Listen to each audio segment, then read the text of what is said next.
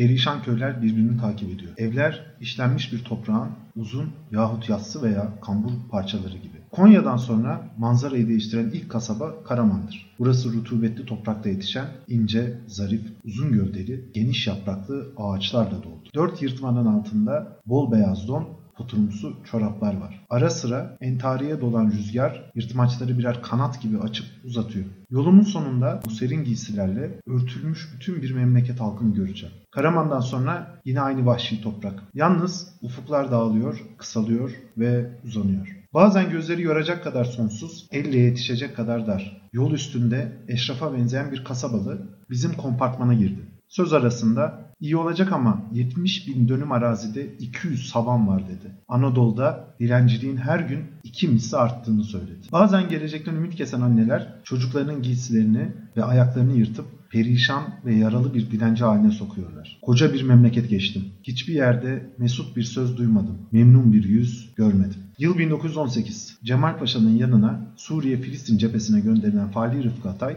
bu satırları yazıyor. Aynı tarihlerde İspanyol gribi dünyayı kasıp kavuruyor. Toplam nüfus 1 milyar 800 milyon. 500 milyon hasta. 100 milyona yakın insan hayatını kaybetti. Dünyanın her tarafından savaşa katılan gencecik insanlar bilmedikleri ülkelerde yaşamayı hayal bile edemeyecekleri felaketlerle karşı karşıya. Batı cephesinde kimyasal silahlar kullanılıyor. Verdun ve son muharebeleri bitmiş 1918 yılında Almanlar büyük bağır saldırısına başladı veya başlayacak. Savaşın yarattığı ekonomik ve sosyal yıkıntıya dayanamayan Çarlık rejimi Ekim devrimiyle yıkılmış. Cephelerde her gün ölümle karşılaşan, soylu subayların başarısız yönetimine maruz kalan, Çarlık rejimine ilişkin tüm inancını kaybetmiş askerlerle yıllar boyunca cephe gerisinde açlıkla mücadele eden koca bir halk yeni bir rejim ve yeni sorunlarla karşı karşıya. İnsanlık bu tip sayısız felaket yaşadı. Yokluk, zorluk, ekonomik çöküntü ve hatta kitlesel ölümleri aşinayız. İkinci Dünya Savaşı sonrası yeni bir dünya düzeni kuruldu. Soğuk Savaş yıllarında dahi bu derece büyük küresel ekonomik çöküntüler, kitlesel savaşlar ve dramlar yaşamadık. Salgın öncesinde söylendiğimiz pek de mutlu olmadığımız normal durum insanlık tarihi açısından bir istisnaydı. Bugün salgının etkisiyle tüm normallerimiz değişti. Mümkünse evimizden çıkmıyor, imkanlar dahilinde başka insanlardan uzak duruyor, ekonomik faaliyetlerimizi de evden yürütüyoruz. Sosyal alışkanlıklarımız değişti. Eski düzene göre kurulmuş sistemler de karşı karşıya olduğumuz bu yeni soruna adaptasyon güçlüğü çekiyor. Türkiye bu krize hazırlıksız yakalandı. Büyük şehirlerimizde hayat durmuş durumda. Ekonomik faaliyetler asgari bir seviyeye indi turizm gibi ekonomik açıdan kritik sektörler felç geçirmiş halde. Biz Cumhuriyeti kuran nesillerin yaşadığı acılara idmanlı değiliz. Yaşadığımız sorunlar ise en az onlar kadar yenilikçi, akılcı, cesur çözümler bekliyor. 42 dakikanın bu bölümü karşı karşıya olduğumuz iki soru hakkında. Koronavirüs ekonomik ve sosyal hayatı nasıl etkileyecek ve gelecek bizden neler bekliyor? Hepiniz hoş geldiniz.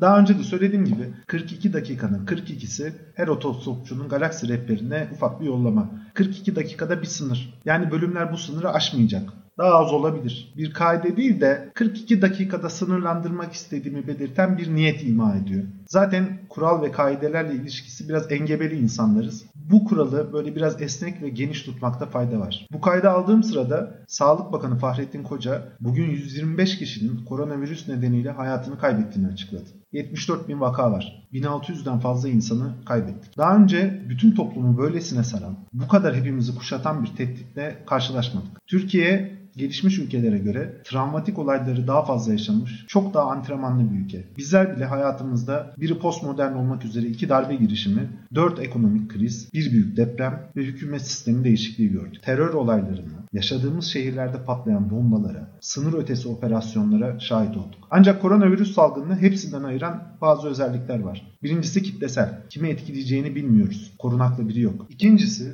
bu hastalık kasabamıza dadanan diğer ejderhalardan biraz farklı. Somut bir yüzü yok. Ne zaman biteceği hakkında kimse bir şey söyleyemiyor. Darbe dönemlerinde demokrasiye geçişin, ekonomik krizde yeniden toparlanmanın, terör olaylarında mücadelenin bir yolu var. Siyasal değişiklikler geriye döndürülebilir. Kaybedilen seçimler kazanılabilir. Hayat normal akışına geri dönebilir. Halbuki koronavirüs kendiliğinden geçmeyecek. Bir aşımız yok, ilaç yok, kısa vadeli bir çıkış, tekrar sokaklara çıkabileceğimiz, normal hayata devam edebileceğimiz bir zaman dilimini hayal edemiyoruz. Büyükada'da eski bağ adında hemen nizamda bir yer var. Sahibi baba diyoruz. Dünyanın en güzel balığını yapıyor. Ne zaman tekrar gidebileceğimi hayal bile edemiyorum. Eskinin güzel keyifleri yani işte bir meyhanede rakı içmektir. Bir konsere gitmektir. Sokakta başıboş dolaşmaktır. Korkmadan markete girmektir. Ya da marketten aldıklarını sirkeli karbonatlı çamaşır sulu fısfısla temizlemeden buzdolabına koyabilmektir. Bunları bile ne zaman yapabileceğimiz hakkında bir fikrimiz yok. Davranış, üretim ve tüketim biçimlerimiz alenen değişti. Yani bütün bunlara bağlı olan ekonomi de değişti. Hazine ve Maliye Bakanlığı Ocak-Mart dönemi için bütçe gerçekleşmesi raporunu açıkladı. Toplam açık 43 milyar lira. 12 aylık bütçe açığı 98 milyar liradan 117 milyar liraya yükseldi. Alt başlıklara bakalım. Bütçe gelirlerinin tamamında düşüş var. Vergi gelirleri düştü, vergi dışı gelirler düştü, bir parantez açmak lazım. Tütün ürünlerinden ve alkollü içeceklerden elde edilen vergi gelirlerinde önemli bir değişim yok. Türkiye bütçesini hala rakısını içen, şu şartlarda bile sigaradan vazgeçmeyen ekabir arkadaşlar ayakta tutuyor. Gelirler düşerken giderler de artmaya devam ediyor. 2019 yılına göre bütçe harcamaları 12 milyar arttı. 91 milyar liraya ulaştı. Faiz giderleri 11 milyar lira düzeyinde. Türkiye'nin bir yıllık bütçesi yaklaşık 1 trilyon 82 milyar lira. Böyle söyleyince hani inanılmaz bir paradan bahsediyormuşuz gibi geliyor. Halbuki güncel kurdan alalım yalnızca 156 milyar dolar. Almanya senelik geliri 1.6 trilyon dolar. Yaklaşık 10 kat fark var. Bizim senelik gayri safi yurt içi hasılamız 700 milyar dolar. Almanya'nın 4 trilyon dolar. Yani Almanya bizden 5,5 kat büyük bir ülke. Kamu kurumları 10 kat fazla gelir elde ediyor. Kıskanıyorlar demekle iş bitmiyor. Kıskanacak bir şey olmadığı kabak gibi ortada duruyor. Meksika'nın bile 275 milyar dolarlık bir bütçesi var. Bütçe demek basitçe şu demek. Biz vatandaşlar bir yıl boyunca çalışıp üretiyoruz. Ürettiğimiz değerlerden bir kısmını da vergi olarak ödüyoruz. Yetmiyor. Bir de hükümete belli bir borçlanma hakkı tanıyoruz. Diyoruz ki bu gelirler sana yetmezse şu kadar da borçlanıp yani bizim gelecekte kazanacağımız paralardan kullanıp şu şu şu harcamaları yapabilirsin. Devletler para falan üretmezler. Devletler para harcarlar. Dünyada kendisi değer üreten bir tane devlet yoktur. Almanya'da, Fransa'da, Japonya'da böyledir. Değeri bir tek insanlar üretir. İnsanlar çalışır, emek verir, sermaye verir, risk alır, zaman harcar. Bu maliyetler karşılığında ortaya ekonomik değeri olan bir mal veya hizmet çıkar. Mesela biri gider ekmek üretir. Bu ekmeğin bir değeri vardır. Bu ekmeği gider satar. Buradan bir gelir elde eder. İşte bu gelirden bir kısmını da vergi olarak devlete öder. Devlet kendisi ekonomik bir faaliyet yürütse de bir değer üretemez. Yani devlet tarafından yönetilen bir işletme de esasında devletin ürettiği bir değer değildir. İnsanlar devlete bu işletmeyi açma yetkisini verirler. Gider orada çalışırlar, emek verirler. Ekonomik kaynak tahsis ederler. Bu işletmenin yatırım maliyetlerini karşılarlar. Neticede o işletmeyi yönetenler becerikli olurlarsa buradan toplumun fayda sağlayacağı bir kazanç çıkar. Norveç'in varlık fonu meşhur. Toplam büyüklüğü 1 trilyon dolardan fazla. Sadece geçen yıl elde ettiği gelir 180 milyar dolar. Fon 9000'in üstünde şirketin hissesine sahip. 5 milyon Norveçli var. Sadece geçen yıl elde ettiği geliri Norveçlere dağıtsa her kişiye 34 bin dolar düşüyor. Şu an fondaki bütün varlık Norveçlere dağıtılsa adam başına 207 bin dolar düşüyor. Bir an gözünüzde hayal edin. 1 milyon 449 bin lira. Aynı şeyi Türkiye için yapmaya çalışsak 17 trilyon dolara ihtiyacımız var. Hani bu rakamı biraz hayal gücümüzü çalıştırması için söyledim. Bugün her Norveçli doğuştan 207 bin dolarlık yani 1,5 milyon liralık bir garantiye sahip. Fonun harikulade yönetildiğine hiçbir şüphe yok. Norveç petrol çıkartmaya başladıktan sonra geleceği öngördüler. Petrol bitebilir dediler. Temiz enerjiye, ve yaratıcı, üretici sektörlere yatırım yapacak bir fon kurdular. Petrol gelirlerinin bir kısmını da bu fona verdiler. Artık fonun yatırımlardan elde ettiği gelir petrol satışlarından elde edilen gelirden daha fazla. Bu fon bile en nihayetinde halkın sahip olduğu kaynakları kullanır. Petrol gelirlerinin bir kısmının tahsisi halkın tercihidir. Dolayısıyla kamu bütçesi denilen şey devleti yönetenlerin, hükümetin babasının malı değildir. Kamu bütçesinde kullanılan her kaynak halkın başka bir yerde kullanabileceği ama belli hizmetleri almak için devlete tahsis ettiği bir paradır. Bütçe hakkı denilen kavramın çıkış sebebi de budur.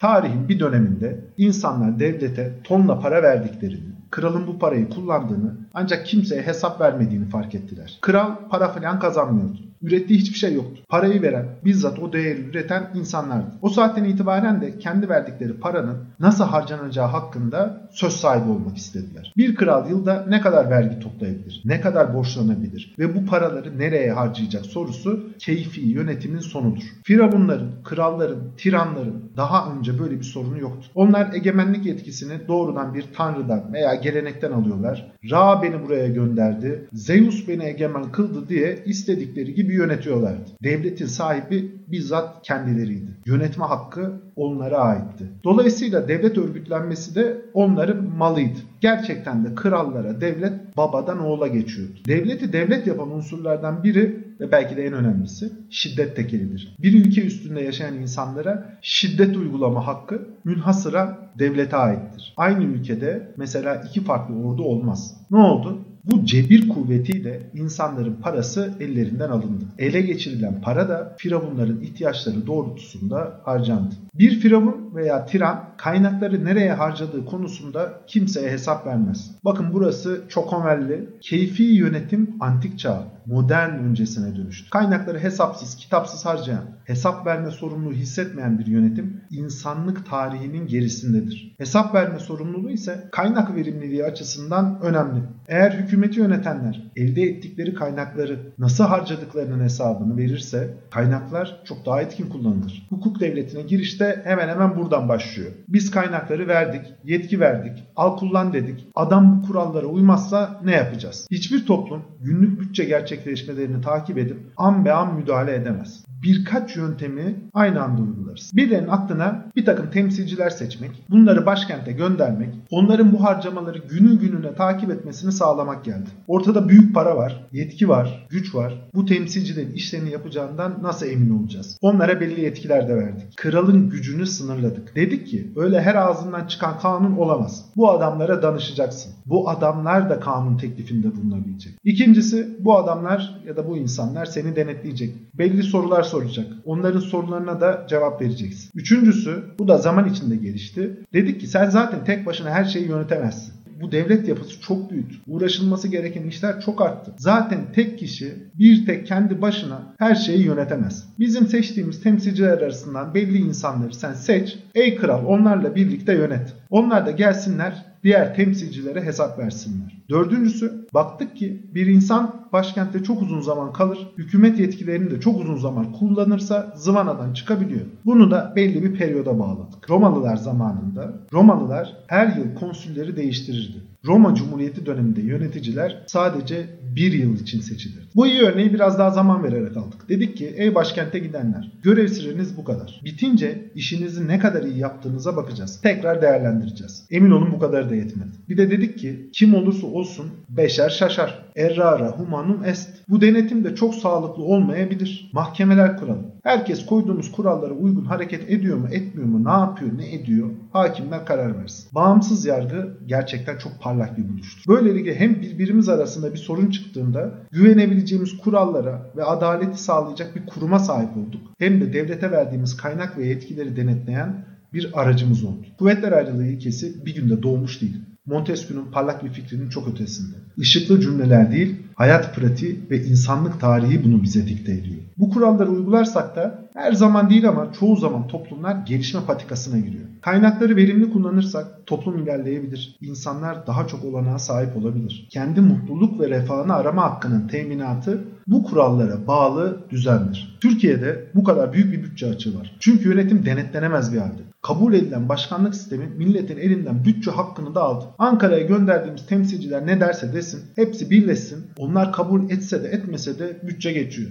Cumhurbaşkanı bütçeyi kendi hazırlıyor, kendi yönetiyor, kendi harcıyor. Neticede kamu bütçesinde öncelik toplumsal çıkarlar filan olmaktan çıkıyor. Yönetim erkinin yani hükümetin gündelik çıkarları ve öncelikleri baskın hale geliyor. Bugün koronavirüs salgını nedeniyle ekonomi durmuş durumda. Bütçe gelirleri düştü. Harcama kalemleri sabit duruyor. Sanki koronavirüs olmamış gibi bütçe revizyonu yapılmıyor. Yani nerelere harcama yapılacağı belli ama bütçe geliri yok. Dolayısıyla borçlanma baskısı da artmış durumda. Borçlanma baskısı demek yüksek faiz demek. Yüksek faiz de toplum için yüksek maliyet demek. Mesela normal şartlar altında 100 lira borç almak için 102 lira ödememiz gerekiyor olsun. Ancak borca aşırı ihtiyacımız var. Ortalıkta para yok. Dolayısıyla diyoruz ki 100 lira verene 105 lira vereceğim. Aradaki 3 lira fark gelecekten çalınmış olan paradır. Borçlanma maliyetinin artışı devletin manevra kabiliyetini de azaltır. Ben bugün 100 lira için 105 lira ödeyeceksem neticede elimde kısıtlı bir kaynak var. Oradan yiyorum. Diyelim benim ödeyebileceğim toplam borç faiz dahil 1000 lira.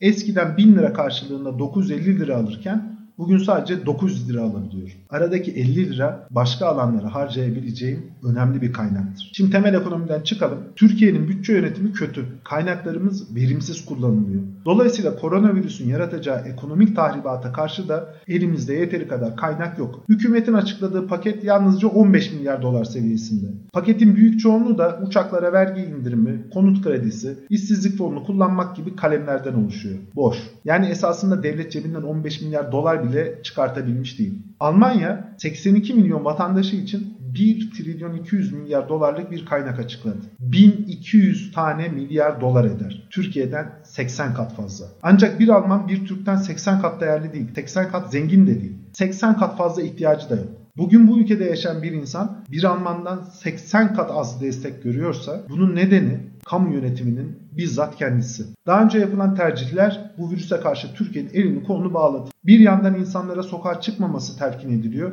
Diğer taraftan ekonominin dönmesi, vergi geliri gibi nedenlerle belli yaş grupları çalışmaya devam ettiriliyor. Bir yandan hayat eve sığar deniyor. Diğer yandan şantiyelerde, fabrikalarda hayatlar çalıştırılıyor. Bir yandan devletimiz güçlüdür. Bütün dünyaya destek veriyoruz. Reklamları yapılıyor. Diğer yandan da milyonlarca insan gerçek anlamda kaderine terk edilmiş durumda. TEPAV tarafından hazırlanan bir rapor koronavirüsün ekonomiyi nasıl etkileyeceğini açıkça gösterdi. Raporun başlığı Covid-19 salgını bir değil birkaç çeyrek sürerse ne olur? Şimdi bazı bölümleri aynen okuyacağım. Türkiye'de ulaştırma harcamalarının özel tüketim harcamaları içindeki payı %16. Eğlence ve kültür harcamalarının %5.6. Lokanta ve otel harcamaları %7.9. Mal ve hizmet ihracatının yaklaşık %11'i turizm gelirinden oluşuyor. Yani bütün bu gelirlerden elde edilen vergi keskin bir şekilde düşecek. Bu sektörlerde çalışan insanların önemli bir kısmı işsiz kalacak. İşletmeler de faaliyetlerini sürdüremeyecek. Neticede şu tespitlere yer veriliyor. Covid-19 salgınının yarattığı tahribatın ve alınan kararların 6 ay sürmesi halinde normal bir duruma kıyasla gayri safi yurt içi hasıla kaybı %20, bir yıl sürerse %40'a çıkacak. Küresel finansal krizin en sıcak döneminde 2009'un ilk çeyreğinde Türkiye ekonomisi %14.4 oranında daralmıştı. Şu an yaşadığımız ekonomik problem çok açık ki o dönemkinden çok daha derin. Gelişmiş ülkeler de ekonomik daralma ve işsizlik tehdidi altında. Ama onların ekonomik küçülmeye tepki vermek açısından büyük avantajları var. Reel borçlanma maliyetleri çok düşük. Borçlanabilirler. Büyük miktarda parasal genişlemeye gidebiliyorlar. Ancak gelişmekte olan ülkelerin durumu gelişmiş ülkeler gibi değil. Türkiye daha az kırılgan bir ekonomik yapıda olsaydı Covid-19 salgınına karşı daha güçlü bir tepki verebilirdi ve daha az risk altında olabilirdi. Şimdi tekrar ediyorum. Salgına yönelik tedbirler yani izolasyon, ulaştırma, konaklama, organizasyon vesaire gibi birçok sektörün iş yapamaz hale gelmesi gibi önlemler bunlar hayatta kalmak için alınan tedbirler. Devam ederse ekonomi bir yılda %40 küçülebilir. Türkiye'nin gayri safi yurt içi hasası 700 milyar dolar kadar demiştik.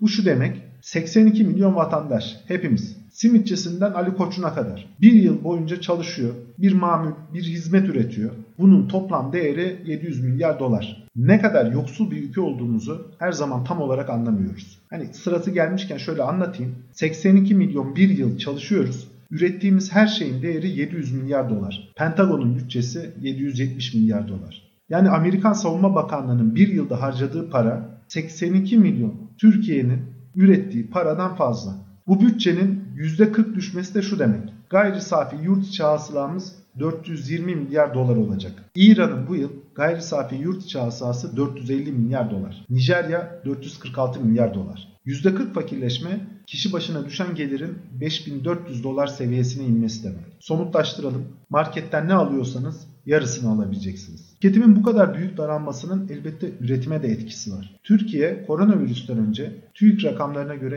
%13.8 işsizlik oranına sahip. Bu rakamların tamamının da çok sorgulanması gerektiğini biliyoruz. Bağımsız kuruluşların yaptığı son hesaplamalara göre Türkiye'de sayıları 4.3 milyon olan işsiz sayısına 3.2 milyon yeni işsiz eklenebilir. Ekonomistlerin ortaya koyduğu en iyimser senaryoda bile işsizlik oranının %20'ye dayanacağı öngörülüyor. İstanbul Politik Araştırmalar Enstitüsü tarafından hazırlanan rapora göre çalışabilir durumdaki her 5 kişiden biri işsiz kalma tehlikesiyle karşı karşıya. Kötümser senaryoda işsizlik neredeyse ikiye katlanacak ve 3 milyon 200 bin kişi işini kaybedecek. En kötü senaryoda çalışabilecek yaştaki her 10 kişiden ancak 4'ü istihdam edilebilecek. Araştırmayı yapan iktisatçılar şöyle diyor. Hesaplamalara göre toplumun en yoksulu %20'sinin toplam gelirden aldığı pay salgın öncesindeki değeri olan %6,5'tan %5,6'ya kadar gerileyecek. Yani yoksul kesimlerin aylık gelirinde yaklaşık %14 erimi olacak. Bugün çalışmayan ve işsiz de sayılmayan yaklaşık 2,8 milyon insan var. Hepsini eklersek toplam işsiz sayısı 10 milyonu aşacak. Altın İnsan tarihinde Alaaddin Aktaş Dünya Gazetesi'nde bir yazı yazdı. Bir bölümü alıntılamak istiyorum. Aralık ayı verilerine göre hizmetler sektöründeki toplam istihdam yaklaşık 15.9 milyon. Kapatılan iş yerleri yüzünden bu istihdam dörtte bir azalsa 4 milyon kişi eder. Hele hele bu yıl turizmin neredeyse hiç olmayacağı düşünülürse. Sokağa çıkma yasağı ne kadar sürer ya da kapsam daha da genişler mi bilemiyorum. Ama görünen şu an itibariyle yaklaşık 5,5 milyon kişinin işini kaybetmiş olduğudur. 5,5 milyon yeni işsiz demek işsiz sayısının 10 milyona yaklaştığı anlamına gelir. Bu da %30'u bulan işsizlik oranı demek. Kapımıza dayanan, hepimizi etkileyecek büyük bir sosyal tehditle karşı karşıyayız. Önümüzdeki seçenekler gerçekten çok kötü. Bütün dünya ekonomileri büyük bir dönüşüm geçiriyor. Herkes içeri kapanmış durumda. Dolayısıyla biz sanki bu hastalık yokmuş gibi davransak bile bütün pazarlarımız daralmış durumda. İnsanları yeniden fabrikalara, tarlalara, çalışma alanlarına göndermeyi düşünebilirler. Ancak turizm, organizasyon, lokantacılık gibi sayısız sektör hükümet bu hastalığı yok saysa ve hiçbir önlem almasa da bu krizden büyük oranda etkilenecek. Diğer taraftan insanları eve gönderirsek ve izolasyon politikalarına devam edersek birkaç ay sonra artan işsizlik, derinleşen yoksulluk nedeniyle karanlık bir tablo ile karşı karşıya kalacağız. İnsanlar evlerine ekmek götüremeyecekler, çocuklarına bakamayacaklar. Büyük bir dram gözümüzün önünde yaşanıyor. Karşımızdaki soru net. Cumhuriyet tarihinin en büyük sosyal ve ekonomik krizine karşı ne yapılması gerekir? Birincisi bütçe revizyonu gerekiyor. Milyonlarca insan açlık, yoksulluk ve işsizlik tehdidiyle karşı karşıyayken saray inşaatlarının devam ediyor olması insan aklının gerçekten almayacağı bir tablo. Geçen gün Burdur'daki Saldağ Gölü'ne millet bahçesi inşaatı için iş makineleri gönderildi. 10 milyon insanın işsiz kalacağı bir Türkiye'de böyle bir adım atmak için yaşanan olaylardan korkunç derecede bir haber olmak gerekiyor. Salda Gölü'ndeki inşaat da aynı Ahlat'taki veya Marmaris'teki saray inşaatları gibi durdurulmalı. Bütçede adeta kara delik haline gelen bütün projelerin yeniden ele alınması gerekir. Daha fazla saraya değil, toplumun tüm kesimlerini destekleyecek ekonomik kaynaklara ihtiyacımız var. Gelişmiş ülkenin elindeki araçlara sahip değiliz. Amerika Birleşik Devletleri yaklaşık 21 trilyon dolar büyüklüğünde bir ekonomi. 300 milyon insan her yıl 21 bin tane milyar dolar üretiyor. Dünyanın en çok talep gören para birimlerinden birine sahipler. Dolar basarak bu ortamda kendi ülkelerini sübvanse edebilirler. Almanya'da faiz sıfır. Borçlanma yeteneği çok yüksek. Euro'nun merkez ülkesi. Dolayısıyla 1.2 trilyon dolarlık bir kaynak aktarımı Alman ekonomisini sarsmıyor. Türkiye bugün daha fazla Türk lirası basıp piyasaya süremez. Bunun bir limiti var. Reel sektörün toplam dış borcu 178 milyar dolar. Para basmak demek Türk lirasının da değerini kaybetmesi demek. Türk lirasının bir kuruş değer kaybetmesinin özel sektöre maliyeti de yaklaşık 1.7 milyar lira. Yani Türk lirası her bir kuruş değer kaybettiğinde özel sektör borcunu ödemek için 1.7 milyar lira daha fazla para kazanmak zorunda. Kısa vadede çıkışı birlikte hesaplayalım. Para basabiliriz, özel sektörün borç yükü artar, ihracat pazarları kapalı, neticede özel sektör borcunu ödeyebilmek için işçi çıkartır, işsizlik artışı yaşanır. Bu hiç para basılmaması anlamına da gelmiyor. Sadece bu aracın belli bir hesapla kullanılması gerektiğini gösteriyor. Bu hesapları da yapan bir akla ihtiyaç var. Bugün Türkiye böyle bir yönetim aklına sahip değil. Hazine ve Maliye Bakanlığı son gelişmeleri değerlendirdi. Ekonomik istikrar kalkanı hakkında milleti bilgilendirdi. Paketin adı müthiş. Fırat Kalkan Harekatı gibi maşallah ismini söylemeye doyamıyoruz. İstikrar var, ekonomi var, kalkan var, bir cümlede bulunması gereken her tür şey var. Herhalde ekonomiye istikrar getirecek bir önlem paketi bekliyoruz. Öyle bir şey çıkmıyor. Sayın Bakan ailelere yardım yapacağız, esnafa ezdirmeyeceğiz filan diyor. İşlerin ne kadar güzel olduğundan bahsedip gidiyor. Aynı günlerde 10 milyon insanı işsiz kalma, ekonomisi de %40 küçülme tehdidiyle karşı karşıya olan Türkiye'nin İngiltere'ye yardım paketi gönderdiğini öğreniyoruz. Vallahi büyük gurur. İngiltere ekonomisi 2.8 trilyon dolar. Türkiye'nin net 4 katı. İngiltere'de işsizlik oranı %3.7, bu da Türkiye'den 4 kat daha az. Biz bu İngiltere'ye maske göndermekle övünüyoruz. Elimizdeki küçücük kaynakları kendi vatandaşımıza değil de bizden 4 kat zengin, 4 kat daha refah içerisinde bir ülke için kullanıyoruz. Yani bu birazcık benim Ali Koç'a yardım kolisi göndermeme benziyor. Öyle kifayetsiz bir iş ki insanlar gerçekten anlatırken sıkılıyor. Şimdi Cezayir bağımsızlığını yeni kazanmış Ahmet Binbela yeni Cezayir Başbakanı Birleşmiş Milletler'e girme töreninde bulunmak için New York'a gidiyor. Bir kutlama töreni için davet hazırlanacak. Yanındakiler efendim diyorlar. Viski, cin gibi alkollü içeceklerden de alalım davetlilere bunları sunarız. Ahmet bin Bela bakıyor. Siz ne diyorsunuz diyor. Hepsine portakal suyu içireceğim. Çünkü Cezayir Müslümandır. Yani şu sembolik zaferler, şu yılların içimizde biriktirdiği komplekslerin dışa vurumu olan küçük hareketler bütün coğrafyanın her tarafında var. Kişi başına düşen geliri 4 kat büyük ülkeye maske göndermek bin bela zihniyetinde bir adım. Bütün dünyada siyasal İslamcılar sabah akşam Batı medeniyetinin nasıl çöktüğünü, nasıl ahlaksızlığa bulaştığını, insanların mutsuz olduğunu anlatıp duruyorlar. Kafamıza acı çeken ve intihara kalkışan Danimarkalılar, mutsuzluk içerisinde yaşayan Fransızlar, Türkiye'yi kıskanan Almanlar var. Ancak işte koronavirüs salgını ile karşı karşıyayız. Hepsi dillerini yutmuş, batıdan, bilimden bir umut bekliyor. Üniversite kurulmasına, kurulan üniversitelerin de adabıyla çalışmasına karşılar. ODTÜ bir anarşist yuvası. Bilim insanları monşer. Türkiye'yi yöneten saklı seçilmişler. Eğer bir üniversite evrensel anlamda üniversite sıfatına sahip olursa bizim siyasal İslamcılar bu üniversiteye düşman oluyorlar. Son 200 senede çağdaşlaşma, ilerleme adına üretilen dünyada da en sonunda bir noktaya gelen her kuruma nefretle bakıyorlar. Bilim zaten her gün yerden yere vuruluyor. Dünyanın kendi etrafında dönmediğini iddia eden Mısır alimleri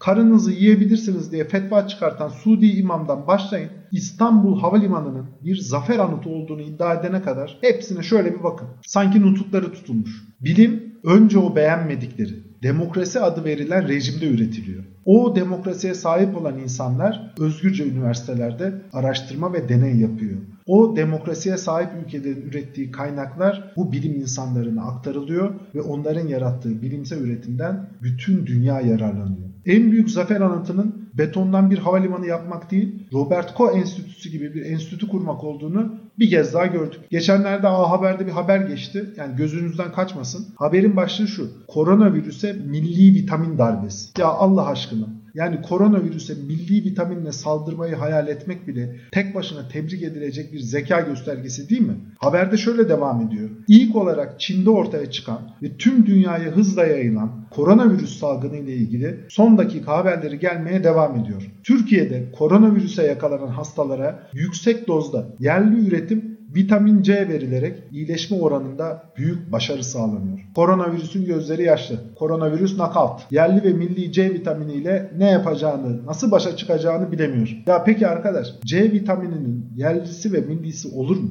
Bu vitamin bayrak mı taşıyor? Hücrelere girerken böyle istiklal marşı mı okuyor? Hilal taktiğiyle koronavirüsü sarıp orada yok mu ediyor? Habere böyle bir başlık atıp gerçekten de propaganda yapabileceğini, insanları inandırabileceğini düşünen bir zeka ile karşı karşıyayız. Hepsi Einstein. Karşı karşıya olduğumuz sorunlarsa bunun kat kat ötesinde yepyeni bir bakış açısı, yepyeni bir zihniyet ve yepyeni bir akıl gerektiriyor. İktidar çok uzun süredir karşı karşıya olduğu sorunları yalnızca kendi tabanına yönelik propaganda yaparak aşabileceğini Hatta bu sorunlar yaşansa da siyasi maliyeti yok edebileceğini düşünmeye alıştı. 2008 ekonomik krizinde başlayan teğet geçecek propagandası kötü bir alışkanlık haline dönüştü.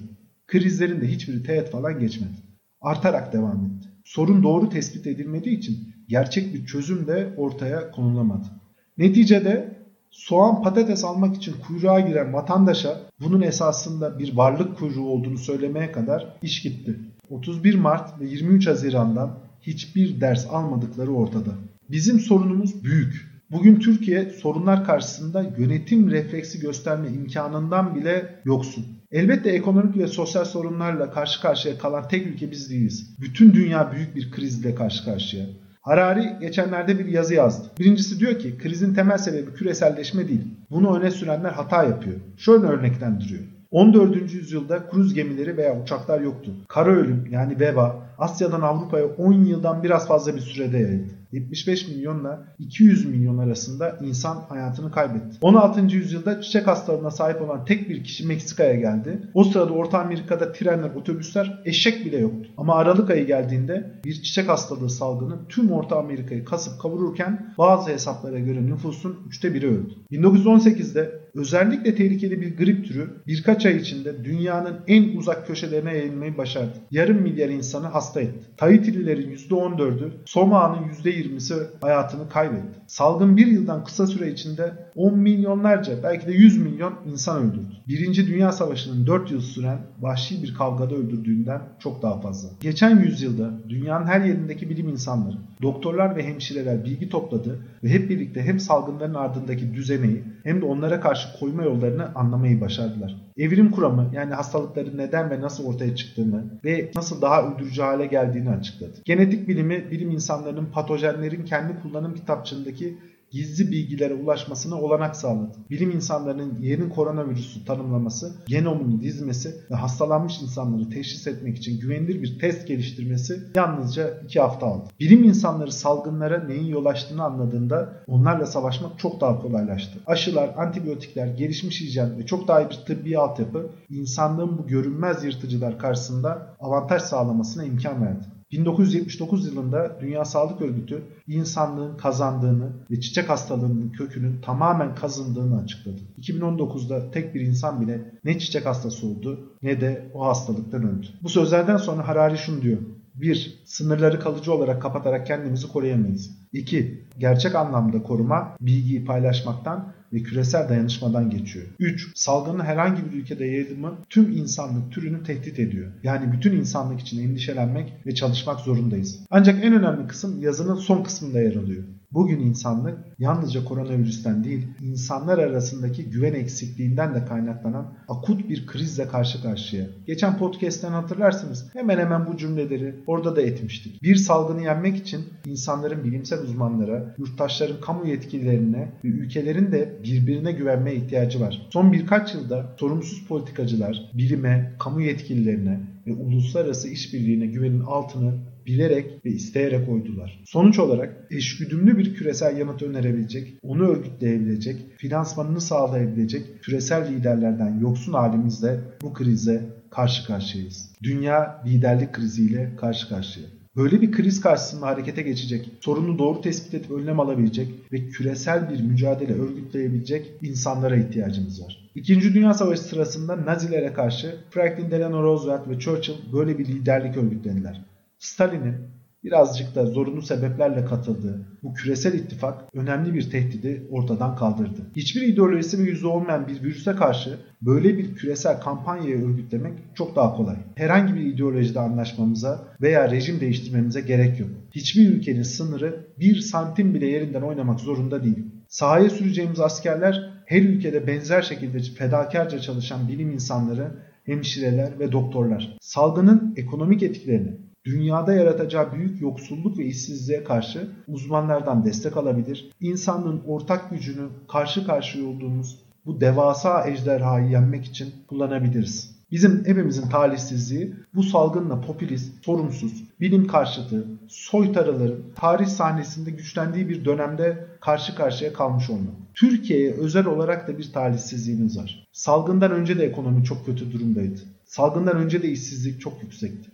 Salgından önce de Türkiye yoksullaşıyordu. Salgından önce de yönetimde karşı karşıya olduğumuz tehditlere karşı refleksleri zayıflamış, çözüm öneremeyen bir otorite ve bir grup vardı. Bugün ne yazık ki bütün dünyanın yaşadığı kriz bizim yaşadığımız krizi de derinleştirecek. Bu durumu böyle söylemenin bir çaresizlik hissi yaratmasını da hiç istemiyorum. Karşı karşıya olduğumuz durumu somut olarak tespit edelim. Durum zor. Ama elimizde hala belli başlı araçlar var. Birincisi sosyal medyanın etkisi zannedildiğinden çok daha fazla.